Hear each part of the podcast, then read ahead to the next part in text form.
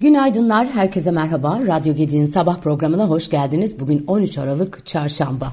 Spor camiasını ve tabii ülkenin genelini de e, derinden sarsan e, olayda e, gelişmeler var. Onlar ön planda. Ankara Gücü Çaykur Rize Spor maçının bitiş düdüğünün ardından hakem Halil Umut Meler'e yumruk atan MKE Ankara Gücü Başkanı Faruk Koca ve Meler'i yerde tekmeleyen iki kişi tutuklandı. Meler'in tedavi gördüğü hastanenin başhekimi Doktor Mehmet Yörübulut, e, Meler'in çatlak oluşan sol gözündeki kanamanın küçüldüğünü, beyin ve diğer iç organlarında sorun olmadığını ifade etti. En geç yarın e, yani bugün taburcu edilmesi beklenen Meler'in hakemlik kariyerini noktalaması bekleniyor.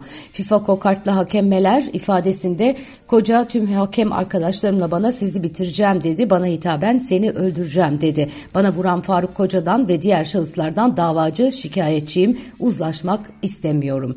Faruk Koca ise ifadesinde şöyle demiş. Amacım sözlü tepki gösterip yüzüne tükürmekti. Bu esnada hakemin yüzüne bir tokat attım. Atmış olduğum tokat kırığa sebebiyet vermez. Tokattan sonra hakem yaklaşık 5-10 saniye ayakta durdu. Daha sonra kendisini yere attı. Valla o kadar net görüntüler var ki tokat falan değil bayağı e, kallavi bir e, yumruk e, sallamış Faruk Koca.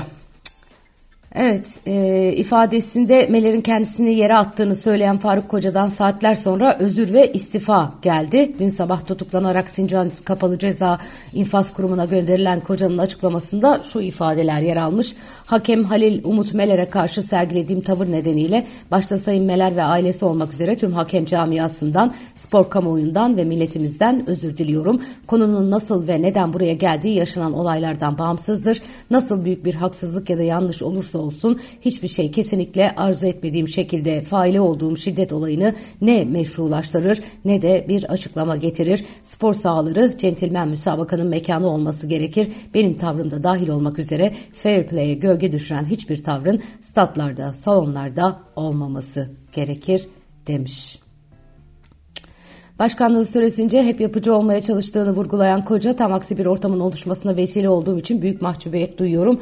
Ankara Gücü Kulübü'ne, Ankara Gücü taraftarına, içinde bulunduğum camiaya ve aileme daha fazla zarar gelmemesi için an itibariyle Ankara Gücü Başkanlığından istifa ediyorum ifadelerinde kullanmış. Öte yandan Koca'nın Ocak ayında katıldığı yayında hakemler futbolu böyle yönetmeye devam ederlerse bu son tepkim bundan sonra oluşabilecek bir şeydi nasıl tepki vereceğim ben de kalsın dediği ortaya çıktı. Olay sonrası istifa iddialarını yanıtlayan Ankara Gücü Teknik Direktörü Emre Belezoğlu ise sezon sonuna kadar görevinin başında olacağını söylemiş. Meler'e saldırının ardından Türkiye Futbol Federasyonu tüm liglerdeki maçların süresiz ertelendiğini açıklamıştı. Gençlik ve Spor Bakanı Osman Aşkınbak liglere çok fazla ara verileceğini düşünmüyorum diye konuşmuş. Agos gazetesi genel yayın yönetmeni Hrant Dink'i 16 yıl önce silahla vurarak öldüren o gün Samast'ın cezaevinden koşullu salıverilme kapsamında tahliyesinin ardından memleketi Trabzon'da ismini değiştirmeye karar verdiği ortaya çıkmış. Hakkındaki silahlı terör örgütüne üye olmamakla birlikte silahlı terör örgütü adına suç işlemek e, suçlamasıyla İstanbul 14. Ağır Ceza Mahkemesi'nde 10 yıla kadar hapis istemiyle tutuksuz yargılanan Samast'ın Akçabat Asliye Hukuk Mahkemesi'ne yazılı dilek, dilekçeyle başvurup adının değişmesini talep ettiği öğrenildi deniyor. Samast'ın gerekçesini değerlendirecek olan mahkeme ad değiştirme talebi talebine yönelik karar verecek. Ee, gerçekten e, çok e, üzücü e, serbest bırakılıyor olması öncelikle. E, ister adını değiştirsin ister ne yaparsa yapsın sonuçta kendisi Hrant Dink'in katilidir. Evet başka neler var? Ee, Hazine ve Maliye Bakanı Mehmet Şimşek X hesabından kısa vadeli kiralamalara ilişkin düzenlemelerin konut arzını arttırdığı mesajını vermiş. Kısa vadeli kiralamaları, kiralamalara ilişkin düzenlemelerimiz konut arzını arttırdı. Özellikle büyük şehirlerde kiralarda gerileme başladı. Deprem konutlarının tamamlanması, kentsel dönüşüm ve afet riskini azaltmaya yönelik çalışmalarımızın hız kazanmasıyla 2024'te konut arzı daha da artacak. Kira fiyatlarındaki katılığın azalması enflasyonu düşürme çabalarımızı destekler nitelikte açıklamasında bulunmuş. Evet, e, Cumhurbaşkanı Yardımcısı Cevdet Yılmaz yatırım ortamını iyileştirme koordinasyon kurulu toplantısının ardından yaptığı açıklamada Yatırım taahhütle avans kredilerinde yeni bir dönem başlatıyoruz demiş. 300 milyar lira gibi bir kaynağı Merkez Bankamız buraya ayırmış durumda demiş. E, detayları da şöyle açıklamış Bakan e, Cumhurbaşkanı Yardımcısı Yılmaz. 1 milyar Türk lirası en az yatırım tutarı olan projeler özellikle teknolojik içeriği stratejik önemi yüksek projeler Türkiye'nin cari açığını aşağıya çekecek teknolojik düzeyini artıracak, katma değerli büyümesini, kalkınmasını teşvik edici nitelikteki yatırımlara buradan uzun vadeli, uygun koşullu finans kullandırılacak. 10 yıla kadar uzayan vadeler söz konusu. Projelerin aldıkları strateji puanlarına ve finansal e, puanlara göre %15'ten başlayıp %30'a kadar faiz oranlarının uygulanması söz konusu. Bugün itibariyle aslında programın artık uygulanmaya başladığını söyleyebiliriz. Programa başvurular yapılacak. Bir komite kanalıyla projelerin stratejik değerlendirmesi olacak. Daha daha sonra da finansal değerlendirmeleri yapılıp projeler desteklenecek demiş. İkinci el araçların sıfır fiyatlarından yüksek bir fiyatla satışa çıkarılmasının yasaklanmasına ilişkin yönetmeliğe motosikletler de dahil edildi. İkinci el motorlu kara taşıtlarının ticareti hakkında yönetmelikte 16 Ağustos 2022 tarihinde yapılan düzenlemeye göre ticari faaliyet kapsamında otomobil ve arazi taşıtlarının pazarlanması veya satışı ancak bu taşıtların ilk tescil tarihinden itibaren 6 ay ve 6 bin kilometre geçmiş olması koşuluyla yapılabiliyor. Karar 1 Temmuz 2024 tarihinde tarihine kadar geçerli olacak. Ticaret Bakanlığı bu kararı uzatabilecek.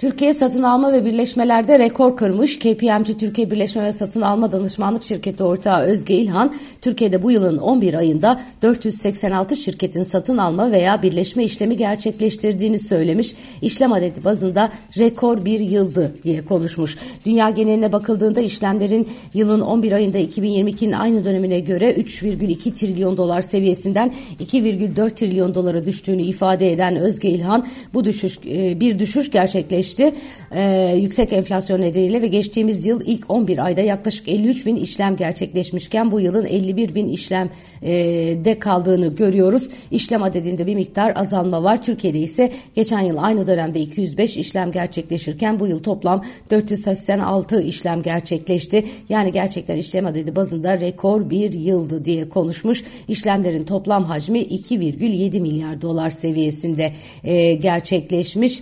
E, işlem hacmi hacminde ise geçtiğimiz yılın e, altında e, bir e, rakam görüyoruz. Değeri açıklanmayan işlemleri de dahil ettiğimizde aslında toplam işlem değerinin 7,3 milyar dolar seviyesinde olduğunu söyleyebiliriz diye de eklemiş. Adet artmış ama işlem hacmi rakam azalmış. Ne kadar iyi haber bilmiyorum. Evet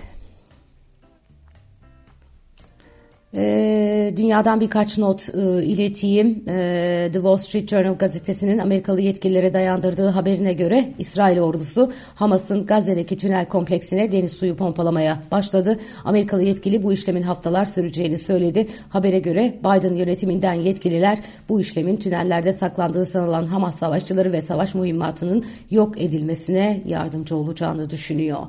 İsrail Başbakanı Netanyahu'nun sözcüsü Ofir Gendelman, Husilerin uluslararası kargo gemilerine yönelik saldırılarına ilişkin konuşmuş. Bu saldırılar uluslararası ticarete ve İsrail'e yönelik bir tehdit oluşturmaktadır ve bu tehdide güç kullanarak karşılık verilecektir demiş. Avrupa Birliği Komisyonu Ukrayna'nın yeniden inşasına yardımcı olmak için dondurulan Rus varlıklarından elde edilen gelirlerin farklı bir hesaba aktarılmasına yönelik plan hazırlamış. AB ülkeleri savaş nedeniyle Rusya Merkez Bankası'nın yaklaşık 200 milyar eurosunu dondurmuştu. Avrupa Birliği'nin dondurduğu Rusya Merkez Bankası rezervlerinin büyük kısmı Belçika merkezli menkul kıymet takas ve saklama hizmeti sunan Euroclear'da bulunuyor. Euroclear, AB yaptırımları nedeniyle dondurulan Rus varlıklarının faizinden bu yıl bu yılın ilk 9 ayında 3 3 milyar euro gelir elde ettiğini açıklamıştı. Avrupa Merkez Bankası ise Haziran ayında Rusya Merkez Bankası'nın dondurulan varlıklarına yönelik AB Komisyonu'nu uyarmıştı. ECB, Avrupa Merkez Bankası, Rus varlıklarına veya bunların gelirlerine el koymanın Euro'nun küresel para birimi olarak konumuna ve finansal istikrara zarar verebileceği konusundaki hassasiyete dikkat çekmişti. Komisyon teklifinin bu hafta Brüksel'de yapılacak AB Liderler Zirvesi'nde ele alınması bekleniyor. Ee, Amerika'da bu hafta e, beklenen e, enflasyon e, rakamı geldi. Kasım'da aylık bazda değişim göstermeyeceği yönündeki piyasa beklentilerinin aksine %0,1 artarken yıllık bazda %3,1 artışla beklentilere paralel geldi veri. Ekim'de yıllık enflasyon %3,2 olmuştu. Gıda ve enerji fiyatlarını içermeyen çekirdek enflasyon ise ivmelenerek aylık bazda %0,3 arttı. E, Amerikan Hazine Bakanı Janet Yellen ülkede enflasyonun kesinlikle anlamlı bir şekilde düştüğünü, mevcut seyirde enflasyonun kademeli olarak Fed'in %2 hedefiyle uyumlu seviyelere e, düşmemesi için hiçbir neden görmediğini söylemiş. İç, güç, iş gücü piyasasının soğuduğunu dile getiren Yellen, ücret artışlarının ise sağlıklı bir hızla devam ettiğini kaydetmiş. Amerikan ekonomisinin yumuşak iniş yolunda olduğunu e, kaydeden Janet Yellen, bana göre yumuşak iniş ekonominin büyümeye devam etmesi, iş gücü enfla, e, piyasasının güçlü kalması ve enflasyonun düşmesidir. Bizim de bu yolda olduğumuza inanıyorum diye konuşmuş. E, bu arada e, bu enflasyon verisinin ardından şimdi de gözler e,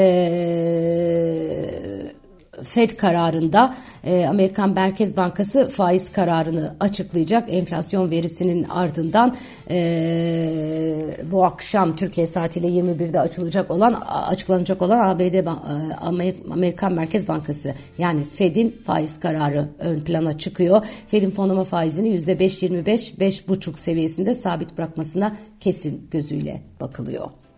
Yurt içinde de bugün sanayi, inşaat, ticaret ve hizmet sektörleri bazında e, toplam ciro endeksi verileri takip edilecek.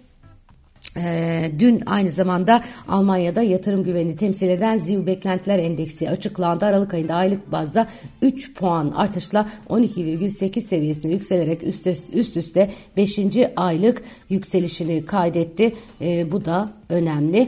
Bir de TÜİK tarafından dış ticaret endeksi verileri dün açıklandı. Ekim ayında ihracat birim değeri e, değer endeksi %0,1 artarken ithalat birim değer endeksi %12,7 azaldı. Dış ticaret haddi ise aynı dönemde 0,1 puan azalarak 83,2'ye geriledi.